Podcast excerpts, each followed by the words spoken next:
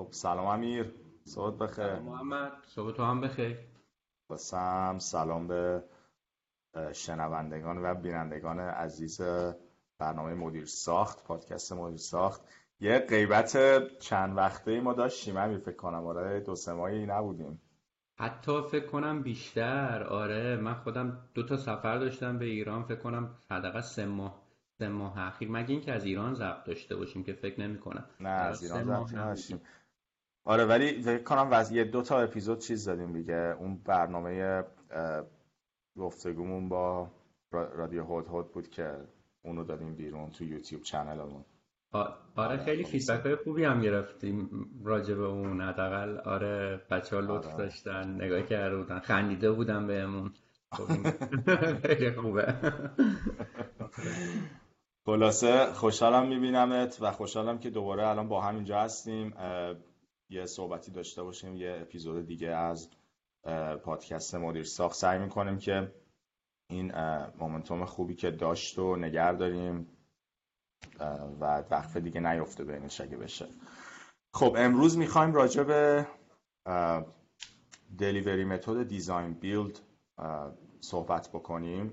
اگه یادتون باشه اپیزود دو راجع به این صحبت کردیم که اصلا delivery method concept ش چی هست و چه چیزایی رو شامل میشه؟ کلا چه نوعی کلی, کلی از دلیوری متد وجود داره؟ اپیزود 13 راجع به نوع قراردادهایی صحبت کردیم که تو هر کدوم از این دلیوری متد میشه صحبت کرد. و حالا امروز دلمون خواست که راجع به در خود یکی از دلیوری متد های اصلی به نام دیزاین بیلد یا همون دو عاملی که تو ایران بهش میگن صحبت بکنیم. من و امیر سمیناری داشتیم با حالا امیر راجع صحبت میگه سمیناری داشتیم که detail راجع به این صحبت کردیم 5 6 ساعت بود.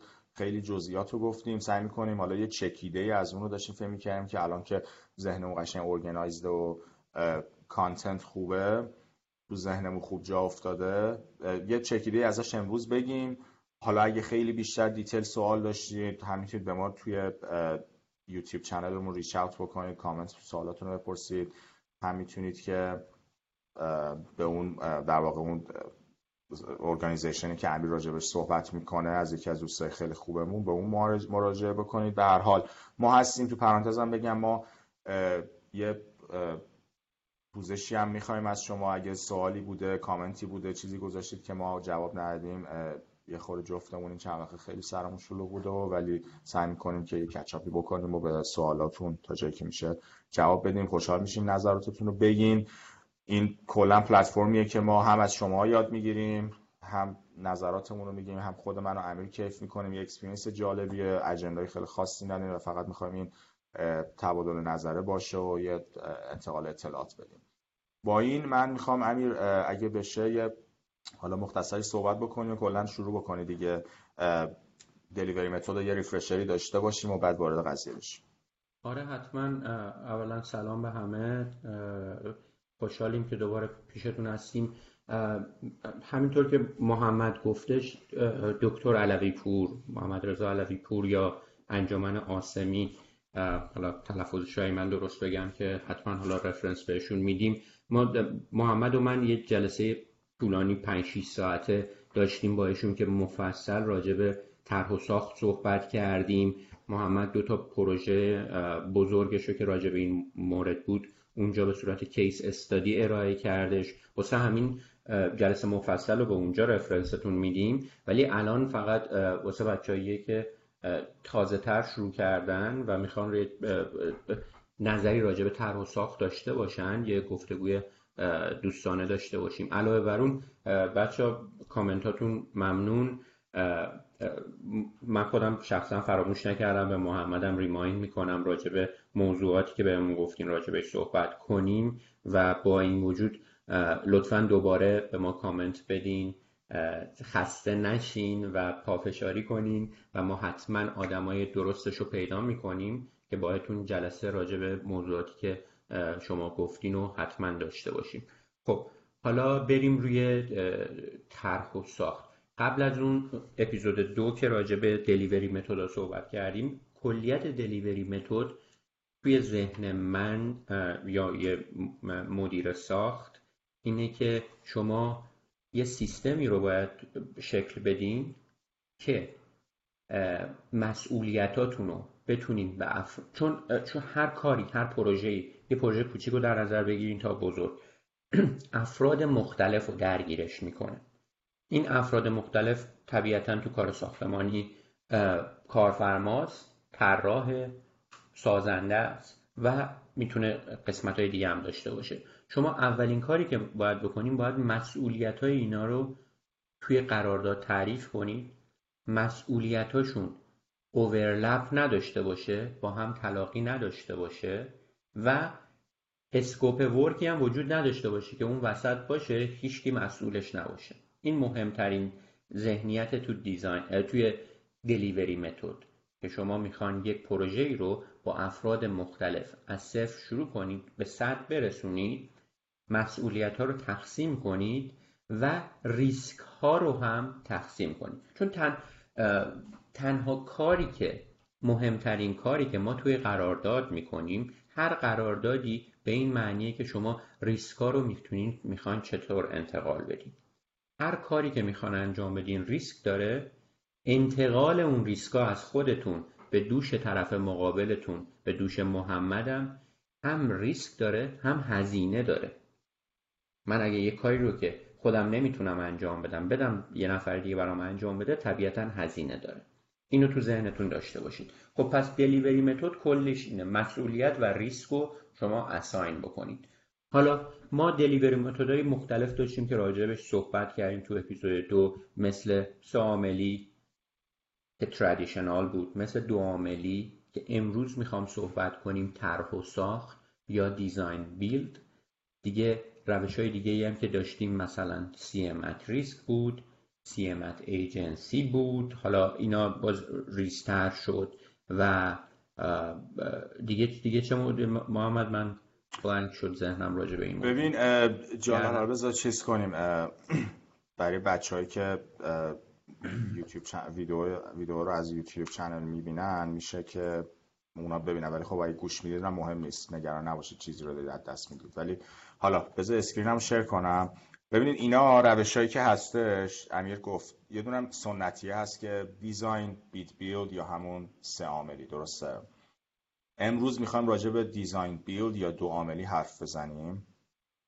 خب راجع به این امروز می‌خوایم حرف بزنیم. امیر راجع به سی گفت که یک روش دیگه ای هستش که امروز detail واردش نمیشیم و CMA هست و یکی دیگه هم هستش که Integrated Project Delivery هستش Delivery Method IPDM درسته. اون Integrated Project Delivery Method هم حالا یک نوع خاص دیگه خیلی مدرنی از روش در واقع تحویل پروژه یا سیستم تحویل پروژه هست ولی کلا این چارتایی که امیر گفت میشه روش های اصلی تحویل پروژه یا همون delivery method ها. خب بعد علاوه بر اون خب توی فقط یه بیسی رو راجع به traditional بگیم که design build رو راجع به اون مقایسه کنیم. تو traditional این بود که design bid build design رو کی انجام میده؟ طراح designer. بعد bid و کی انجام میده؟ owner که صاحب پروژه از کارفرما پروژه رو به bid یا مناقصه می‌ذاره و به مناقصه گذاشت یه نفری برنده میشه که آقای پیمانکار هستش و آقای پیمانکار کار رو انجام میده کار اصلی رو انجام میده و در واقع ما designer داریم owner داریم و پیمانکار داریم. اینا معمولا سه تا entity کاملا جدا هستن و کار رو قرار تحویل بدن. پیمانکار کاری که طراح طراحی کرده رو قرار بسازه. خیلی هم خیلی هم همه باش ریلیت می‌کنیم دیگه. طراح کاری که بلده رو انجام میده پیمانکارم کاری که بلده رو انجام میده. خیلی عادی به نظر میاد. این اتفاق که افتاد این اتفاق تو 100 150 سال پیش این سیستم تحویل پروژه خیلی رایج بود. همچنان هم بسیار رایجه. تو آمریکا تو ایران همچنان کاملا استفاده میشه. اتفاقی که افتاد مهمترین مشکل و موزلی که براش پیش اومد اینه که طراح اومد یه چیزی رو ساخت. پیمانکار گفت آقا این طراحی که کردی اصلا قابل ساخت نیستش. دیگه حالا این وسط اینو کسی نمی‌تونست جمع بکنه. که آقا طراحی رو چون یک نفر کرده ساخت رو داره یه نفر دیگه انجام میده این دوتا اومدن کنار هم کلی مشکل براش پیش میاد. برای منی که برای مثال پیمانکارم خیلی راحته. بگم آقای طراح شما خیلی بد طراحی کردید شما کارتو بلد نبودی. فرض کنین کارفرما همون وسطه. باید بین این دوتا قضاوت کنه. کی راست میگه کی علکی میگه کی می‌خواد پول بیشتری بگیره کی نه می‌خواد برای مثال کار بهتری انجام بده. این خیلی کار سخت می‌کرد. مخصوصا اگه یه پروژه بود که روتین نبود. طراح هم زیاد نمی‌دونست کارش چیه. اون پیمانکارم دقیق نمی‌دونست می‌خواست چی کار بکنه. خیلی کلا blame کردن طرف مقابل کلا خیلی راحت تره تا اینکه تو خودت بخوای کار رو انجام بدی. آره محمد؟ دقیقا. یعنی خیلی نکته جالبی گفتی. اتفاقی که تو این روش سنتی میافتاد و میفته اینه که توی در واقع یک architect و یک designer میان یک design ی انجام میدن و بعد مناقصه انجام میشه و شرکت پیمانکار شروع می‌کنه به ساختن. تازه اونجا change order ا میاد بالا. چرا؟ چون این وسط هیچ وقت اون firm contractor و firm architect با هم collaboration یا همکاری نداشتن که نظرات همدیگر رو بشنون و اشکالات برطرف بشه. خیلی وقتا ممکنه که همونطوری که پیمانکارا خیلی تخصصی توی architect ممکنه نداشته باشن یا توی design نداشته باشن از اون ور خیلی وقتا ممکنه که architect ها هم یا طراحان هم نسبت به خود نوع ساخت و نحوه اجرای پروژه و نحوه اجرای construction اطلاعات کافی نداشته باشن ممکنه که یه چیزایی miss بشه این وسط. پیمانکار میگه آقا این detail ی که گذاشتی اصلا اشکال داره. یا اصلا شما آقا قیمتی که ما دادیم بر اساس توی این روش سنتی بر اساس چیه؟ کاملا نقشه ها و مشخصات فنیه. هر چی که بوده تو نقشه من قیمتم کاورش می‌کنه. اگه نبوده دیگه اون موقع نمی‌تونی بیای بگی که ای باید میدی نه نبوده دیگه. مناقصه گذاشتی پایین قیمت بوده. من به من گفتی که فقط نقشه ها رو قیمت بدم منم دادم. خب؟ حالا وارد کام پیمانکار شروع می‌کنه تو این روش سنتی یا همون دیزاین بیت بیلد به ساخت و حالا اشکالا میاد بالا. اونجاست که هی چنج اوردر هی چنج اوردر خب این باعث میشه که هم کند بشه روند پیشرفت فیزیکی پروژه و همین که قیمت پروژه بره بالا. این اشکال عامل اصلی بود که باعث شد که یک دلیوری متد جدیدی از حالا شاید مثلا بشیم بگیم که از سی سال پیش توی آمریکا مخصوصا فکر می‌کنم امیر اگه اشتباه نکنم شروع شد که اومدن گفتن آقا بیایم یه راه بهتر پیدا کنیم. چطور می‌تونیم ما این اشکالی که وجود داره رو بیایم حلش کنیم؟ چیزی که به ذهنشون اومد این بود که بگن آقا بیا یه delivery method ی ما به وجود بیاریم که از همون اول وقتی که architect داره design رو انجام میده پیمانکارم در جریان باشه. خب حالا ما خیلی detail ش نمی‌خوام ولی از 25 سال پیش تقریبا یه organization ی به نام DBIA Design Build Institution of America توی آمریکا شروع کرد این روش دو عاملی یا همون design build رو به وجود آورد. که حالا چیه؟ خیلی خلاصش. میگه آقا owner من کارفرما نمیاد بگه من اول architect رو استخدام می‌کنم دو سال design بکنه بعد بذارم مناقصه میگه نه. آقای پیمانکار من شما رو استخدام می‌کنم و شما رو وقتی استخدام کردم شما موظفی که architect یا همون designer ی هم که می‌خوای و توانایی داره رو استخدام بکنی زیر قرارداد خودت شما دوتا با هم یه تیم باشین و بیایید پروژه رو design بکنید و اجراش هم انجام بدی آقای پیمانکار. هم design و هم اجرا با شماست. حالا چجوری این انجام میشه؟ به این صورته که در واقع کارفرما که وقتی میاد پیمانکار انتخاب می‌کنه این پروسه یک competition ی میشه. میشه design build competition. به چه صورتیه؟ کارفرما میاد میگه آقا من الان بیام به اینا بگم چی می‌خوام و budget م هم چقدره و بیام از سه چهار تا کامپنی مختلف پیشنهاداتشون رو بگیرم و اون موقع بهترینش رو انتخاب بکنم. خب حالا این اطلاعاتی که کارفرما می‌خواد بیاد این کار رو انجام بده. خیلی مهمه که اون پیمانکاری که با architect ی که با هم یه تیم شدن حالا و می‌خوان قیمت بدن و مناقصه شرکت بکنن اینا واقعا توانایی داشته باشن. درسته؟ پیمانکار کارفرما میاد اول پروژه رو تعریف می‌کنه. برای مثال میگه آقا من می‌خوام یک campus دانشگاهی بسازم که برای مثلا یک ساختمون خوا... اصلا فرضاً میگه من می‌خوام یک ساختمونی بسازم که هم خوابگاه باشه فرضاً هم سا... کلاس اتاق مثلا کلاس داشته باشه هم lecture hall داشته باشه هم conference room داشته باشه حالا هر چیزی.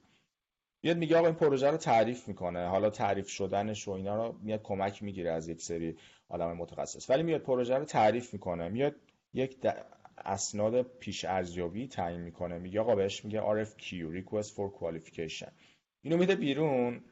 رو امیر؟ و میاد میگه آقا پروژه اینه باجتی هم که من براش در نظر گرفتم مثلا میگم 200 میلیون دلاره.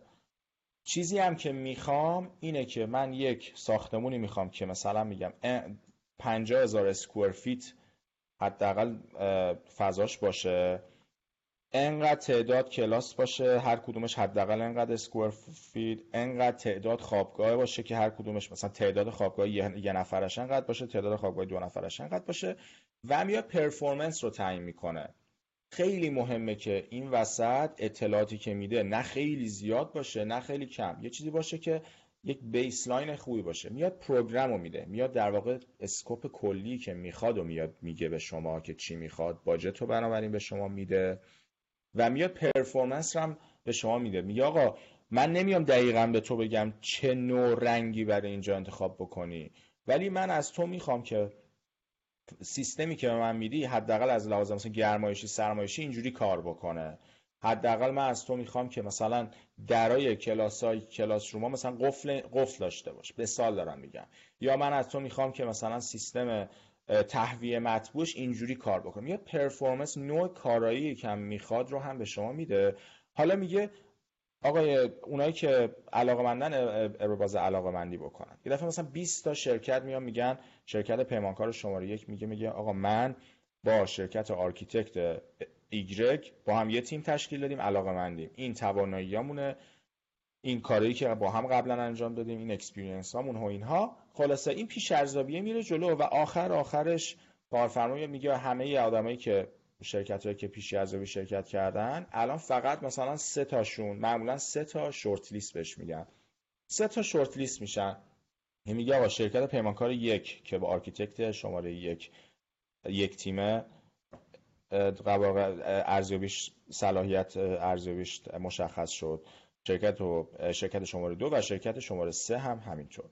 حالا وارد فاز مناقصه میشیم. کل قضیه رو یه بگم. حالا وارد فاز مناقصه شدیم. هر سه تا شرکت دقیقا می‌دونن budget چقدره و می‌دونن program و scope چیه. حالا اینا معمولا سه چهار ماه وقت دارن که بیان یک design ی بدن که سعی بکنن. این design اول از همه که باید اون scope ی که می‌خواد owner رو بهشون بدن. دو کارایی که owner خواسته رو بده. سه توی دیزاین باشه توی باجت باشه. نه یه دلار بیشتر نه یه دلار کمتر. درسته؟ بنابراین آخر آخرش اتفاق میفته اونر میاد این ستا رو اسناد رو بررسی می‌کنه. به صورت خلاصه دارم این رو همه رو میگم. اسناد رو بررسی می‌کنه میگه ببینیم کدوم یکی از این شرکت هایی که اومدن پروپوزالاشون رو سابمیت کردن از اون مبلغ باجتی که داشتن بیشترین ارزش رو دارن به من میدن. بنابراین کی می‌تونه با این budget بیاد به من چیزی که می‌خوام و بده و قشنگترین design sustainable ترین design بهترین design باشه در و ارزش پولی که من دارم بهت میدم و maximize بکنه این میشه پروسه design build competition که حالا امیر نمی‌دونم چیزی رو miss کردم یا نه خیلی کلی خواستم بگم. نه پروسه رو محمد خیلی خوب گفتی. من فقط واسه اینکه روشن کنیم واسه بچه‌ها یکم برگردم عقب. یه دو سه تا چیزی که تو صحبتات گفتی رو یادداشت کنم که سریع رد, رد شدی. محمد گفتش که یه شرکتی تشکیل میشه که توش هم designer داره هم پیمانکار داره که بتونن با همین کار انجام بدن. معمولا این شرکت اسمشو می‌ذاریم joint venture که این کار رو بیان بکنن. joint venture ما یه کنسرسیوم هم داریم اگه یادتون باشه. تو ایران همچی لغتی رو داشتیم. کنسرسیوم وقتیه که یک دو تا شرکت متفاوت میان با هم دست میدن. میگن ما می‌خوام یه کاری رو بکنیم. این دوتا شرکت entity شون حفظ میشه و فقط می‌خوان با هم یه تعاملی انجام بدن. اینو میگیم کنسرسیوم.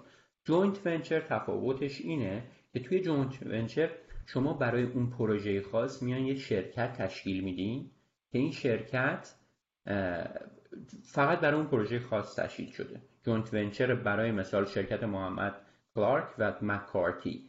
میان با هم تشکیل میدن میگن ما برای این پروژه با هم جونت ونچر تشکیل میدیم تا بتونیم کار انجام بدیم. توی تشکیل اون شرکت معلومه که کی سهمش کجاست تعاملات چجوریه قراردادها چجوریه و این اتفاق میفته. حالا می‌تونه شرکت طراح اصل کار باشه و شرکت پیمانکار رو زیر نظر خودش داشته باشه. می‌تونه پنجاه پنجاه باشه دوتایی با همین کار رو بکنن. می‌تونه شرکت پیمانکار شرکت اصلی باشه و طراح و زیر نظر خودش داشته باشه. معمولا امیر این حالتی که گفتی عرفش اینه. دقیقا. که معمولا پیمانکار شرکت اصلی طراح و استخدام می‌کنه و دلیلش هم اینه که پیمانکار شرکتی که ریسک رو قبول می‌کنه. پیمانکار شرکتیه که می‌تونه این ریسک رو بکنه. منابع مالیشو داره. و واسه همین این اتفاق بیشتر رایج حداقل تو کارهای ساخت و کارهایی که حالا محمد خیلی تجربه شو داره. یکی این موضوع رو می‌خواستم بگم. همین اینجا یه پرانتز خیلی نکته مهمی گفتی. بنابراین امیر گفت کارفرما میاد آقا دیگه با یه با یه شرکت سر و کله داره سر و کار داره.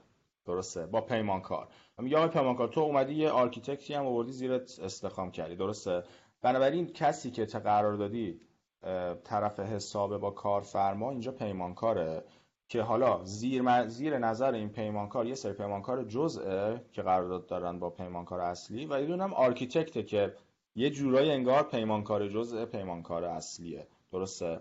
بنابراین subcontractor ها پیمانکار جز و architect معمولا توی delivery method design build زیر پیمانکار هستن و کارفرما با این پیمانکار سر, سر و کار داره قراردادی و حتی communication wise حالا این وسط امیر نکته خیلی جالبی گفت. چرا آقا این لیدر اصلی پیمانکار معمولا و architect نیست؟ یکیش به خاطر اینکه ریسک بزرگی داره قبول می‌کنه پیمانکار برای اینکه حالا از لحاظ قیمت و از لحاظ اجرای پروژه و خیلی چیزهای دیگه. و دو اینکه معمولا اتفاقی میفته این وسط design که داره میره جلو اگه manage خوب نشه آخرش یک design ی در میاد که تو budget ممکنه نباشه. پیمانکار این وسط خیلی خوب می‌تونه این قضیه رو کنترل بکنه.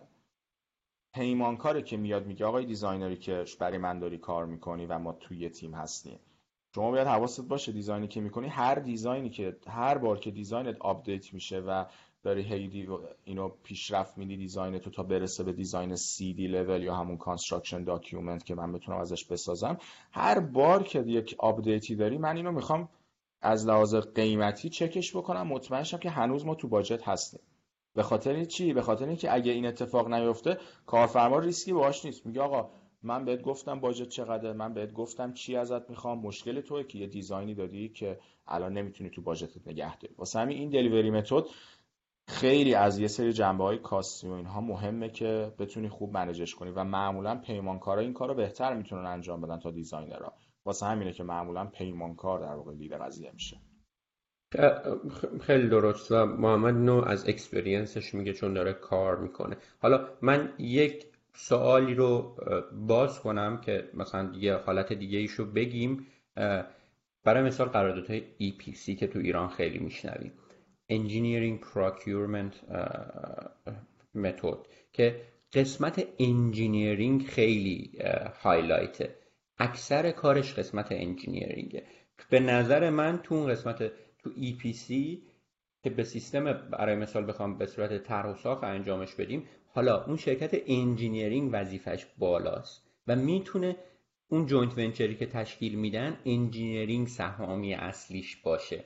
برخلاف کارهایی که ما اکثرا تو construction انجام میدیم. می‌خواستم بگم که تو کارهای صنعتی می‌تونه این اتفاقی که ما گفتیم اتفاق نیفته و engineering head قضیه باشه به خاطر اینکه اکثرا داره طراحی رو انجام میده. یه شرکت contractor پیدا کنه که این کارا رو با هم assemble کنه. خواستم این در واقع exception هم بیارم. محمد make sense می‌کنه؟ آره خیلی خیلی جالب گفتی. اتفاقا خوب شد اینو گفتی. چون که بعضی ممکنه بپرسن که آقا تو این delivery method چهار تا اصلی که گفتی چیزی از EPC نگفتی. به خاطر آره. اینکه EPC یک نوعی از در واقع همون design build میشه.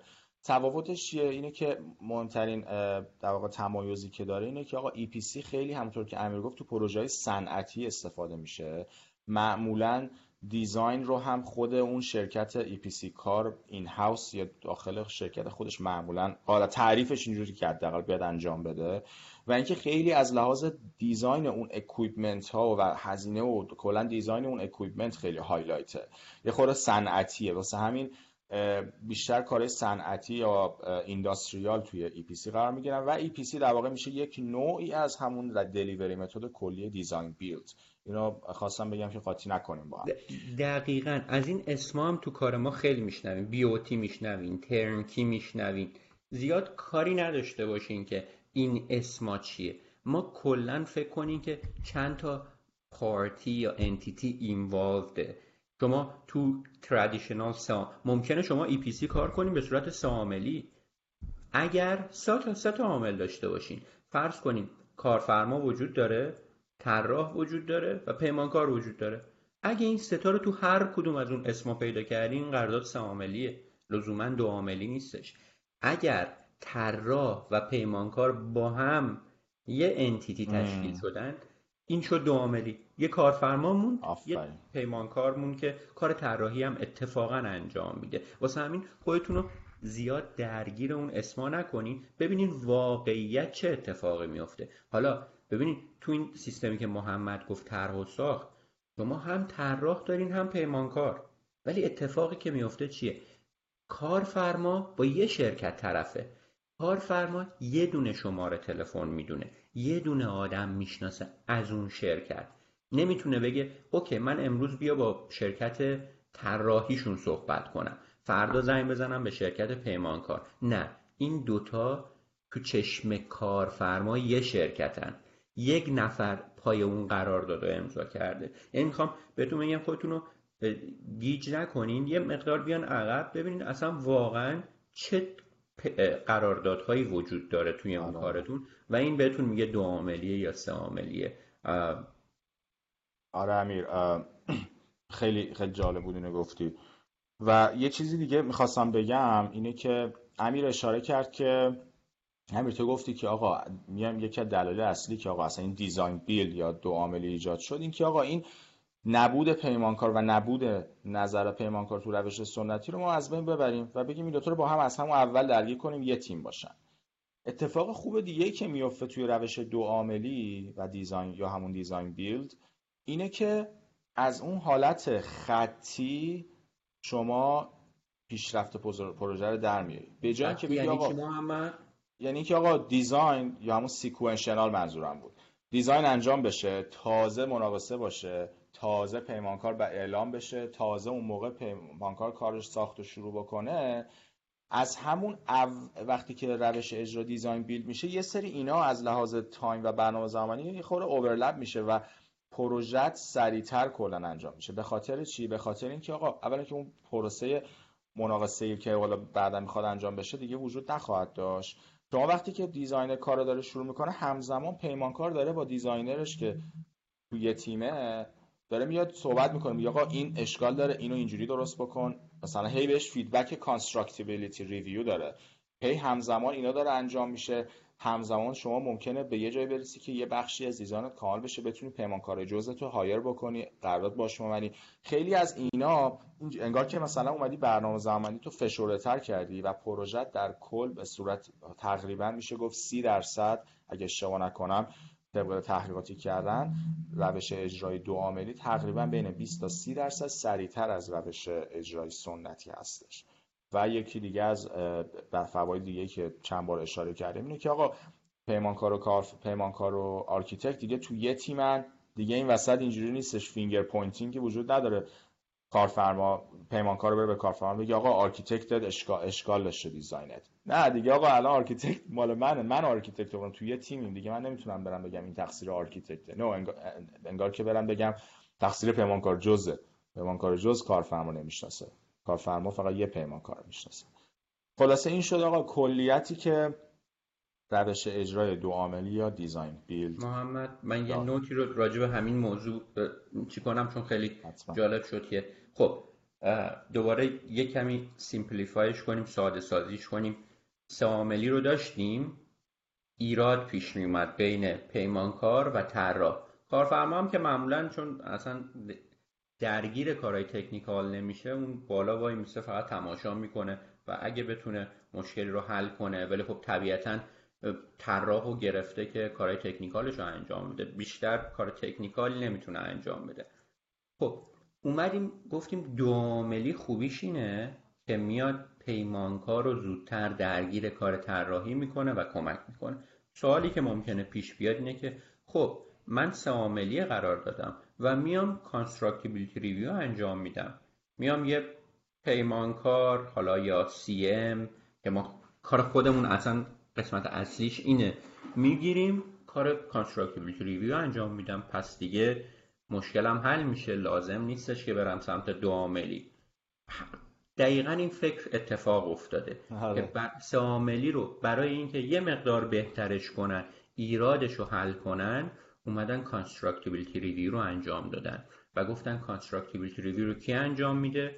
کسی که تجربه پیمانکاری داره. یا مدیر ساخت. مدیر ساخت تو این قسمت خیلی نقشش زیاد میشه. که میگه من میام این کار رو انجام میدم که پیمانکار کار راحت تری داشته باشه در آینده. و این اتفاق افتاد و معمولا دیگه constructability review جزء قراردادهای سه عاملی میشه. اتفاقی که نمیفته اینه. شما درست اون کار رو انجام می‌دید. معمولا یه مدیر ساخت مثل من مثل محمد این کار رو انجام میده. دو تا اتفاق میفته یکی اینکه پیمانکاری که بعدا استخدام میشه متفاوته با اون مدیر ساختی که کار constructability review رو انجام داده. بنابراین شما ریسک رو منتقل نکردید. همچنان ریسک وجود داره. فقط بهتر فقط شانس اشکال کمتر کرد شانسش رو امیدواری که کمتر کنی من به محمد گفتم آقا لطفا یه کار خوبی برای من انجام بده constructability review انجام بده. محمد هم میگه چشم من انجام میدم. فردا تو پرانتزی constructability review رو برای بچه ها بگی برای کسایی که نمی‌دونن یعنی چی؟ آره آره خیلی نکته خوبی constructability review که خیلی هم ما راجبش صحبت می‌کنیم اینه که میگن شما بیا طراحی رو که انجام شد طراح طراحی رو انجام داده بیا ببین اصلا ساخت پذیر هست یا نیست. آیا ببین پیمانکار می‌تونه اینو اصلا بسازه یا نیست چون اکثر مشکلاتی که بین پیمانکار و طراح وجود میاد اینه که میگن آقا شما طراحی کردی دمت گرم. ولی من اصلا اینو نمی‌تونم اینطوری بسازم. من اصلا این شیوهی که تو گفتی نمی‌تونم بسازم. من تا حالا این کارو خیلی انجام دادم. ولی این چیزی که طرح تو میگه رو من نمی‌تونم بسازم.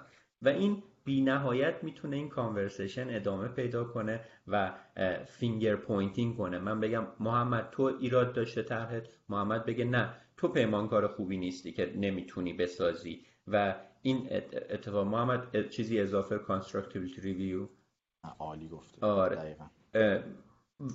و این اتفاق خب میان چیکار می‌کنن؟ میگن آقا و constructability نکته ای که داره. ما خود طراح نمی‌خوام constructability review بکنه. به خاطر اینکه اگه طراح می‌تونست constructability review بکنه که تو طراحیش اعمال می‌کرد. نه که بگیم اصلا صحبت این نیست طراح بلد نیست. طراح اتفاقا کارش رو فوق العاده بلده. طراح یک imagination سه بعدی رو فکر کنیم بهش یه ساختمون با اون همه جزئیات رو میاد می‌ذاره توی دو... تو ورق با تمام جزئیات که این ورق رو بعدا پیمانکار باید بخونه و بسازه. کاری که می‌کنه واقعا ارزشمنده. اصلا صحبت این نیستش که کارشو بلد نیست. اتفاقا کارشو خوب بلده.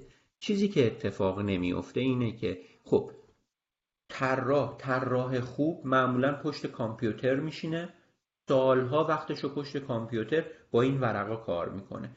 احتمال احتمال زیاد این طراح ما سر سایت نرفته. اگه رفتم کل این پروسه رو با جزئیاتی که پیمانکار می‌بینه ندیده. و این طبیعت دنیایی که ما توش زندگی می‌کنیم. دیگه اون دنیای قدیم که برای مثال ابو علی سینایی بود که هم طب می‌دونست هم مهندسی می‌دونست هم فیزیک می‌دونست گذشت. همه چی تخصصی تر شد. بنابراین ما طراح و می‌خوام کار تخصصیش رو انجام بده پیمانکار کار تخصصیش و حالا باید ببینیم چجوری می‌تونیم اینا رو بیاریم توی کاری کنیم که کل پروسمون راحت تر بشه آره حالا فقط جمع بندی بکنم اینه که بنابراین constructability review ی که تو سه عاملی می‌کنیم بسیار خوبه شانس ایراد رو کمتر می‌کنه اصلا صحبتی راجع به اون نیست ولی نهایتا ریسک رو منتقل نمی‌کنه. به خاطر اینکه کسی که constructability review کرده به احتمال زیاد اون کسی نیستش که کار رو انجام میده. چرا اون کسی نیست که کار رو انجام میده؟ چون ما پروژه رو به مناقصه می‌ذاریم. competition رقابت یکی دیگه ممکنه کار رو بگیره. اصلا قشنگی سه عاملی اینه دیگه که ما می‌خوام با قیمت کمتر انجامش بدیم. بنابراین اون ایراد همچنان وجود داره. تا اینکه نهایتا اومدن گفتم okay اون ایراد رو چجوری ما می‌تونیم کلا اصلا در واقع سوال رو پاک کنیم؟ سوال ایرا... اون سواله رو پاکش کنیم. گفتم okay. طراح و پیمانکار رو بیام بذاریم شرکت. دیگه اصلا سوال پیش نمیاد. کارفرما دیگه آره دیگه چقدر این کلا پرو یکی از پروسای سردرد آور یک پروژه ساختمانی آقا RFI Request for Information. بله. شما وقتی که RFI دیگه وقتی دو تا شرکت پیمانکار architect یه دونه هن دیگه آقا هرچی این داستانه owner کاری بهش نداره. انگار که تو خونه طرف داره انجام میشه دیگه. آقا میگه آقا پیقای پیمانکار architect شما با هم تو یه خونه دارید زندگی می‌کنید. هر مشکلاتتون تو خونه خودتون حل بکنید. به بیرون اصلا به من کاری نشه من از شما یه پروژه می‌خوام که طبق اسکوپی باشه که ازت خواستم و پرفورمنسی که ازت خواستم باشه. این کلا این قضیه رو به قول امیر سواله رو کلا صورت مسئله رو حل کرد. حالا دقیقا هست کرد.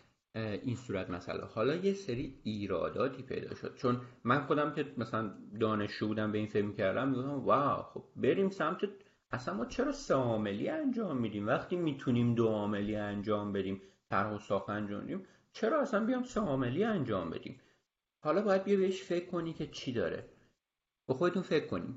شما برای مثال چیزی که باش می‌تونین ریلیت کنین ارتباط یه ساختمون یه ساخت یه برج رو در نظر بگین. یه برج رو می‌خوان بسازین خب؟ عاملی که مشخص بود. طراحی شکل می‌گیره چندین سال بعد ساخت انجام میشه. و وقتی طراحی شکل می‌گیره من کارفرما می‌تونم راجع به هر چیزیش نظر بدم. این قسمتش رو دوست ندارم. این کارو بکن این کارو بکن. کنترلم خیلی زیاده خیلی زیاده. یا حتی شما فرض کنید می‌خوان یه خونه رو برای اینکه فقط ملموس تر بشه. شما یه کارفرمایی دارید که این یه آقای دکتری هستش. شما مهندس رو پیدا کرده یا معمار رو پیدا کرده. شما می‌خوان برای ایشون یه خونه ای بسازین که توش زندگی می‌کنه. آره این فکر کنم مثال ملموستریه و هممون باش ارتباط برقرار. یه خونه نمی‌دونم 200 متری یه زمینی داره. شما می‌خواین اینو براش بسازید حالا آیا میان این کار رو با طرح و ساخت انجام بدین یا نه؟ می‌خوام یکم بهش فکر کنیم. یا سیستم های دیگر رو در نظر می‌گیرید این آقای دکتر احتمالا هر روز خونه های بیرون رو تو توی شهر نگاه می‌کنه و نظرش عوض میشه. میاد با آقای معمار شب میگه آقای معمار میشه این کارم بکنیم؟ من یه سنگ جدید دیدم تو نما آیا اینم می‌تونیم استفاده کنیم؟ خب این حالت تو طرح و ساخت و دعاملی زیاد اجرا نمیشه. شما تو دعاملی کار مهمی که کارفرما باید بکنه و باید حرفه‌ای باشه تو این کار. من نکته ای که می‌خوام بگم من این, این قسمت واسه مدیرا و کسایی که می‌تونن تصمیم بگیرن. شما اگر تا الان کار دو عاملی نکردید حتما دو سه سال باید وقت بذارید مطالعه کنید. نمی‌تونید امروز بگین من می‌خوام کار دو عاملی کنم. نه شما طرح و ساخت کارید نه اون پیمانکاری که باهش کار می‌کنید طرح و ساخت کاره و فاصله دارین. و قراردادایی هم که دارین طرح و ساخت نیست. طرح خیلی دیتیل داره که باید بهش فکر بشه و کسی این کار رو می‌تونه انجام بده که چند بار این کارو کرده. می‌دونم محمد اینجا چند بار این کارو کرده. یه عامل مهمی که تو طرح و ساخت وجود داره تراسته شما باید چی داشته باشین؟ اطمینان و اعتماد داشته باشید با کسی که روبروتون نشسته می‌خواد کار رو انجام بده. محمد راجبه این الان توضیح میده واسهتون. برای مثال تو کارهایی که محمد انجام میده اینه که دو تا پیمانکار طرح و ساخت وارد اصلا حتی رقابت میشن. این خیلی چیز عجیبیه. شما فقط با این دوتا قابلیت دارین کار کنین. نمی‌تونین بگین من شخص سومی رو می‌خوام. خیلی باید این trust ه وجود داشته باشه. من راجع به performance specification محمد بعد این صحبت می‌کنم که تو حالا مثالاتو بگی. دوست دارم سختی کار رو یه کمی به بچه ها بگم. آره من فکر کنم مهمترین نکته ای که می‌شد تو این جلسه گفت و امیر خیلی قشنگ گفت. آقا اون مایندسته و طرز فکره خیلی مهمه که عوض بشه. کسی که روش سه عاملی سالها کار کرده شرکتی که کارفرمایی که فقط کار سه عاملی کرده وقتی بخواد کار دو عاملی یا دیزاین بیلد انجام بده اولین کاری که باید بکنه بیاد آگاه باشه که آقا اصلا این پروسه دیزاین بیلد چی هست و طرز فکرش رو عوض بکنه. به قول امیر کسی که سالها یه قرارداد ثابت با یه پیمانکار داشته و یه قرارداد ثابت با architect یا طراح داشته و هر روز دلش می‌خواسته طرح عوض بکنه می‌کرده الان تو روش دو عاملی این قابلیت رو نداره. و وقتی که وارد این قضیه بشه همچنان اگه فکر بکنه که آقا من همین فردا به, des... به general contractor یا پیمانکار یه ایمیل می‌زنم که design کلا ساختمون سه رو عوض بکن. نه همچین کاری نمی‌تونه بکنه. و اشکالی به این قضیه نمی‌تونه بگیره که چرا این کارو نکرد. به خاطر اینکه اصلا نوع delivery method دو عاملی design build این اجازه و قابلیت رو به, پیما... به کارفرما نمیده. خیلی نکته مهمی بود. خیلی همه‌مون باید یاد بگیریم. مثلا Design Build Institution of America یا همون ای که سیاست گذاری روش دو عاملی رو تو آمریکا بر عهده داره. یکی از مهمترین focus هایی که داره اینه که educate بکنه آموزش بده نهادهای مختلف رو تو کشور که اصلا این روش اجرا چی هست که بشه دقیقا همونجوری که باید انجام بشه انجام بشه. یکی این نکته رو می‌خواستم یه خورده highlight ش بکنم. یکی دیگه این که امیرم گفت اون trust ه و اون qualification خیلی مهمه که آقا اصلا اون شرکتی که داره میاد میگه من به عنوان design builder دارم می‌خوام این کار رو انجام بدم اصلا تواناییشو داره. برای مثال براتون بگم یه پروژه که من همین الان دارم توی design توی بحث competition design build هستیم و انجام میدم پروژه فوق العاده بزرگیه یک و نیم billion دلار تقریبا. انقدر این پروژه بزرگه و انقدر این پروژه حیاتیه برای county لس آنجلس که شاید بگم ده 15 تا شرکت ابراز علاقمندی کردن وارد سه ماه پیش ارزیابیش فقط پروسش طول کشید. و آخر آخر از این سه ماه بعد این سه ماه که گذشت اسناد مناقصه برای competition design build که اومد بیرون فقط دو تا organization رو اجازه دادن که تایید صلاحیت کردن. فقط دو تا. یعنی انقدر این پروسه آخه پروسه طولانی هم هستش. شما design build competition وقتی می‌خوای انجام بدی یه نکته خیلی مهمی که توش هستش و اینا وقتی اسناد رو می‌گیری به عنوان پیمانکار و به عنوان تیم پیمانکار architect که الان یک شرکتید می‌خواید پروپوزالتون رو ثابت بکنید بعد حالا اون دو ماه سه ماه. اینجوری نیستش که سه ماه شما همینجوری واسه خودت کار بکنی بری نه. owner می‌خواد مطمئن شه که شما تو مسیر درستی هستی. نمی‌خواد آخر یه design ی بگیره که اصلا متنفر از اون design ه. اتفاقی که میفته معمولا بین سه تا پنج تا با هر کدوم از این شرکت های مناقصه گر سه تا پنج تا جلسه محرمانه می‌ذاره. میگه آقای پیمان proposer شماره یک آقای پیمانکاری که می‌خوای به من آخر به من پیشنهاد بدی. بیا سه بار با هم میتینگ داشته باشیم و تو هی این design تو که داری پیشرفت می‌کنی رو من نشون بده و من بهت feedback بدم. تو مسیر درست بذارمت نمی‌خوام یه دیزاینی آخر رو من بدی که اصلا من به درم هم نخوره. این باعث میشه که آخر آخرش کارفرما دو تا دیز... فرض کن سه تا مناقصه رو تایید صلاحیت کرده. آخر آخرش سه تا در واقع پروپوزال می‌گیره. حالا نکته اینجاست. دیگه قیمت تعیین کننده نیست. درسته؟ امیر تو تو دو تو سه عامل سنتی گفتی که آقا پایین هر کی پایین ترین قیمت رو داشته باشه برنده است. ولی اینجا هر کی بیشترین value رو داشته باشه برنده است. بیشترین امتیاز رو بگیره برنده است. همه می‌دونن آقا owner به من گفته budget 500 میلیون دلاره. با این 500 میلیون دلار بیا بهترین قشنگترین sustainable ترین زیباترین design رو من بده.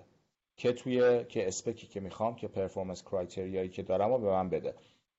اون موقع که پاکت رو باز می‌کنن همه قیمت ها مشخص اصلا قیمت چیزی قیمت تعیین کنن نیست. اون موقع هر کی امتیاز فنی بیشتری داشته باشه design ش برنده میشه این فرق مهم مناقصه سنتی روش سه عاملی و مناقصه روش دو عاملی هستش. این خواستم اشاره بکنم. آره خیلی چیزا. آن همینطوری به ذهنم رسید. حتما نظر تو بگو. الان ببینید وقتی قیمت مهم نباشه خیلی می‌تونه فساد انگیز باشه. به خاطر اینکه اون نفری که اون طرف مقابل نشسته value خیلی subjective ه یعنی خیلی به نظر بستگی داره و می‌تونه یه طرحی رو انتخاب کنه. می‌خوام بهتون بگم که برای همون گفتم trust خیلی مهمه و اینکه شما نه trust به پیمانکار trust به کارفرما که کارفرما برای مثال تو پروژه محمد مثلا شهرداری نمی‌دونم لس آنجلس یا یه شهر دیگه. این شهرداری لس آنجلس باید بهش تراست داشته باشیم که این افراد طرحی رو انتخاب می‌کنن که در نهایت واسه مردم بهترین باشه. فرض کنید این اتفاق نیفته. شما پروژه رو به چند تا شرکت بزرگ می‌دید که همیشه تو پروژه های دیزاین بیل و پروژه های بزرگ درگیرن و پروژه رو به کسی میدین که دوست دارین. اصلا کاری ندارین value برای مردم چی هستش. می‌خوام بگم که اینا رو فقط توجه داشته باشید که یهو نریم سمت یه design build که برای مثال کار بهتر تحویل بدیم و ببینیم اه پروژه همه بدتر اتفاق افتاد. نه بهتر. اینا رو خیلی مهم complexity ش زیاده. و اینا رو در نظر داشته باشیم من الان فقط یه لحظه به ذهنم رسید. محمد اینو بگم. یه نکته چیزی اضافه می‌خوای بکنی محمد؟ ست به این یا نه؟ اینی که گفتی خیلی جالب بود. من یه چیزی می‌خوام اضافه بکنم. امیر خیلی نکته جالبی گفتی که این اعتماده باید باشه. و اینکه آقا اصلا خیلی وقتا اینا subjective میشه. آقا اونی که می‌خواد امتیاز بده و اینا ممکن اصلا بیاد بگه از شکل ساختمون فقط خوشش اومده باشه. اینو چجوری می‌تونن حالا اینو organize ش بکنن؟ و اولویشن و امتیاز؟ حالا برای اینکه این رو هم حل بکنن خیلی قشنگ اومدن اینو structure کردن. اکثر وقتا اصلا این کمیته که میاد اینا رو بررسی می‌کنه نمی‌دونه این پروپوزالایی که گرفته اسم شرکت چیه. اصلا اون اول مشخص می‌کنن که آقای مثلا میگم کلارک که اومدی با این architect یه تیم تشکیل دادی و می‌خوای من قیمت بدی. وقتی پروپوزالت رو من میدی حق نداری اسمی از شرکتتون باشه. فقط بیاد بنویسید ما شرکت شماره A یا ما شرکت شماره مثلا میگه آقا شما دوتا اسم شرکتتون از امروز هست شرکت مثلا زرد یا شرکت A. بهش میگن بررسی کور. برای چی این کارو می‌کنن؟ که اون کمیته ای که می‌خواد بررسی بکنه بایس نباشه پیش داوری نداشته باشه. نه بگی آقا مثلا میگم شرکت کلارک بابا خیلی شرکت مثلا خفنیه. اینا قطعا دیزاینشون بهتر خواهد بود. اما اول می‌دونه که هی می‌خواد ذهنش اتوماتیک وار point های جلوی ذهنش می‌ذاره که این برنده بشه آخر اینو میان حذف می‌کنن. یکی این کارا می‌کنن و دو اینکه میان دقیقا میگن میگن آقا هزار امتیازه این هزار امتیاز رو ما اینجوری تقسیم بندی کردیم. 120 امتیازش میشه مثلا میگم زیبایی design. 200 امتیازش میشه کارایی سیستم mechanical electrical یا تأسیساتی که من دیدی. مثلا 50 امتیازش میشه sustainable بودنت و چقدر green building و چقدر مثلا از لحاظ انرژی efficiency داری از لحاظ آلاینده ها کاهش داری مثلا میگم. 200 امتیازش میشه تیمی که می‌خواد این پروژه رو بسازه. تو تیمی که می‌خوای بدی superintendent ت کیه؟ نمی‌دونم مدیر پروژت کیه؟ مثلا میگم 50 امتیاز میده به اینکه آقا از لحاظ چه می‌دونم؟ فرض کن مثلا نمی‌دونم سیستم مثلا شهری مثلا چجوریه؟ چه می‌دونم آیا این باعث میشه که مثلا دانشجوهای بیشتری. چه هر چیزی. میاد اینا رو اولویت بندی می‌کنه و مثلا میگه آقا هزار امتیازی که وجود داره ما اینجوری این تقسیم کردیم. بعد اون کمیته میاد تو هر کدوم از این معیارهای مهم این پیشنهادها رو بررسی می‌کنه و پیمانکار و architect ی هم که می‌خوان مناقصه شرکت کنن design بدن میان رو اونا focus می‌کنن. اگه می‌دونن یه چیزی 300 امتیاز داره و خیلی مهمه سعی می‌کنن حد اکثر امتیاز اون بخش رو بگیرن. این خیلی قشنگ تعریف میشه. محمد یه چیزی رو statement می‌خوام بگم. ببین درسته یا نه؟ حتی واسه اینکه fair تر باشه احتمالا اون کمیته ای که وجود داره برای مثال شما 50 امتیاز واسه sustainability دارید میره کمیته sustainability فقط می‌تونه راجع به اون تصمیم بگیره. و من امتیازی که برای مثال راجع به حالا قیمت که نه ولی برای مثال آلایندگیه یه جای دیگه اتفاق میفته و این دوتا احتمالا از قیمت هم از امتیاز هم آنچنان خبر ندارن چون داره technical گریدینگ میشه بهشون قیمت گذاری میشه و واسه همین دیگه باز اون حتی اصلا دیگه ربطی نداره چون قیمت کل گرید کل باید بهترین باشه. این اتفاق میفته تو کمیته کارفرما یا نه محمد؟ من خیلی خیلی جالب گفتی. دقیقا همین اتفاقی که امیر گفتی این قضیه میفته. حالا بسته به اون نحوه شکلگیری کمیته آره. تفاوت هایی داره. ولی معمولا اینجوریه که و حتی تو میگن قبل اینکه اصلا اسناد وقتی میدن بیرون میگن. یا آقا کمیته که می‌خواد بررسی بکنه شامل این ده نفره. آقای مثلا چه می‌دونم جک حالا هر چیزی ایشون مدیر چه می‌دونم تاسیساتی این campus یا این مثلا organization ایشون پروپوزال و design رو از لحاظ تاسیسات بررسی می‌کنه آقای مثلا فلانی آقای مثلا مایک ایشون فقط از لحاظ ساستینبیلیتی بررسی می‌کنه. اصلا واسه همینه که خیلی وقتا میگم میگن آقا 10 تا مثلا میگم 10 تا ساب 10 تا حالا بیاد فرضا میگم اگه هارد کاپی باشه 10 تا زوم کن بفرستین. چون هر نفری از اون کمیته یک زونکنه می‌گیره. درسته که میاد کل قضیه رو می‌بینه ولی فوکسش فقط رو اون بخش امتیاز دهیش. بعضی موقع من دیدم که نه مثلا کمیته خیلی بزرگ نیست. کلا سه نفرن با هم میشینن بررسی می‌کنن هر کدومشون یه امتیاز کلی میدن. یا خیلی ببینید که چجوری استراکچر شده اون اسناد مناقصه. اون قفش خیلی مهمه. اولویشن کرایتریا به چه صورتی باشه. من داشتم فکر می‌کردم امیر اگه موافق باشی یه مثالی از این evaluation criteria نظرت چیه نشون بدیم توی این ویدیو؟ آره بیار بالا تا وقتی میاری بالا. من یه سوال آره حالا تو اد... تو ادامه بده تا من اینو پیدا بکنم. آره. ما محمد حالا یه سوالی هم اصلا می‌خوام بپرسم. ما توی کارایی که می‌کنیم برای مثال ساملی قسمت مناقصه ای که داریم یه ماه وقت میدیم. حالا طولانی تر میشه یه ماه و نیم وقت میدیم. تو دو عاملی شما چقدر وقت دارید برای پروسه مناقصه؟ حالا می‌خوام بگی که من یک نتیجه گیری بکنم. خیلی سوال خوبی گفتی پرسیدی. ببین معمولا بین دو تا چهار ماه این پروسه رقابت هستش. درسته. دو تا چهار ماه.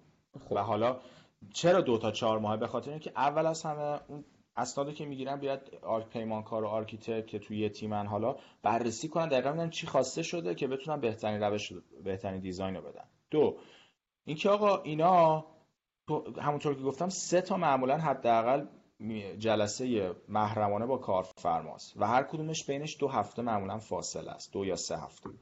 که شما بررسی می‌کنی اتفاقی که میفته اینه که architect پیمانکار و architect architect میگه یه design ی میده. میگه آقای پیمانکار که ما الان با هم توی تیمیم. این چیزی که من فکر می‌کنم. پیمانکار میگه وایسا وایسا قبل اینکه اینو بریم بدیم به کارفرما تو جلسه محرمان شماره یکی بذار من قیمتش رو در بیارم. سریع ببین چقدر این پروسه سریعه سه چهار روزه قیمت کلی conceptual اون design رو میده. میگه okay ده درصد بیشتر از budget ه ولی بیا با این سه تا, سه تا concept بیا بدیم جلو.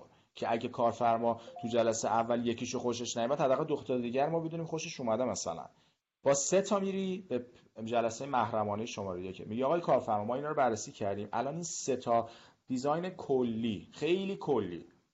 سه تا design کلی رو ده. کدومش رو بیشتر حال می‌کنی؟ بهترین اتفاقی که میفته بیا بگه کارفرما بگه از این سه تا این دوتا رو دوست نداشتم این یه دونه رو دوست داشتم اینو ادامه بده. حالا اتفاقی که میفته پیمانکار دوباره با کارفرما مهندسی ارزش با arch با طراح مهندسی ارزش می‌کنم. میگن حالا بیا اینو design ش یه خورده بیشتر کنیم. detail اشو مهندسی ارزش کنیم. سعی کنیم بیاریم تو باجه. میره جلسه محرمانه شماره دو. میگه اون design ی که خوشت اومد ما یه خورده design ش رو پیشرفت دادیم. مهندسی ارزش کردیم. الان 5 میلیون فقط 5 درصد بالای budget یم سعی می‌کنیم تا وقتی بیایم خلاصه این روش هی ادامه پیدا می‌کنه تا روزی که سابمیت میشه پروپوزال رو سابمیت می‌کنی دیزاینی که می‌دید که باید تو باجت باشه. اصلا ندی اصلا حس میشی از مناقصه. خب. این خیلی برای همینه که معمولا سه چهار ماه این طول می‌کشه. حالا من چیزی که پس تو پروژه فقط می‌خوام مقایسه کنیم. سه عاملی یه ماه سه عاملی یه ماه. پروژه محمد گفت دو تا چهار ماه ما بگیریم سه ماه. حالا من تو پروژه سه عاملی می‌خوام قیمت بدم. من پیمانکارم می‌خوام قیمت بدم. طرحو که دارم یه دونه estimator خوب می‌خوام. کسی که بتونه قیمت گذاری بکنه. احتمالا این estimator من باید با برای مثال superintendent و اینا صحبت هم بکنه. ولی قیمتی که می‌خواد بده مکسیموم یه نفر یا ممکنه سه نفر چهار نفر باشن ولی زمان کمتری بذارن. یه نفر full time به مدت یه ماه می‌خواد روی این پروژه کار کنه. یه نفر full time رو من برای مثال قیمت گذاری می‌کنم 5000 دلار. همینطوری فقط یه قیمت base ی داشته باشیم. ممکنه پروژه بزرگتر باشه دو سه نفر باشن ولی حالا این 5000 دلار میشه 10000 دلار یا 15000 دلار. محمد توی شرکت شما که طرح و ساخت می‌خواین انجام بدین معمولا گروهی که کار می‌کنن که ممکنه خیلی زیاد باشه ولی گروهی که فرض کن فول تایم سه ماه کار می‌کنن عدد به من بگو چند نفر؟ راجع به چند نفر داریم صحبت می‌کنیم؟ ببین برای مثال میگم پروژه حالا پروژه مثلا نه خیلی بزرگ نه خیلی پروژه معمولی وقتی که این سه چهار ماه می‌خواد شروع بشه چون که شما هی باید design هر دفعه میاد سه تا میگه آقا من این سه آی پیمانکار این سه تا رو design کلی رو دارم. شما به سه تا design همزمان قیمتش رو در بیاری ببینی از لحاظ قیمت کدوم گرونتر در تموم میشه کدوم مثلا مهندسی ارزش شانسش بیشتره کدوم اینجوریه کدوم اونجوریه کدوم از لحاظ structure efficient تره کدوم از لحاظ مثلا skin to floor ratio اینجوری اینا رو بده هی بررسی بکنی. یه دفعه مثلا یه تیم ده نفره داری روش کار خب. من این ده رو می آره مثلا full time ده نفر حالا میگم ممکنه پنجاه نفر باشن زمان full time آره. نذارن. ده نفر بگیریم زمان full time می‌ذارن. ده نفر توی پروژه متوسط محمد گفت آره. میشه من base م و هزار دلار بگیرم که می‌تونه base ده هزار دلار هم باشه میشه پنجاه هزار دلار. خب حالا تو پروژه های ما سه عاملی شما یه هزینه گذاشتی 5000 دلار 10000 دلار و برنده نشدی. ما میگیم متاسفیم واست خداحافظ شما.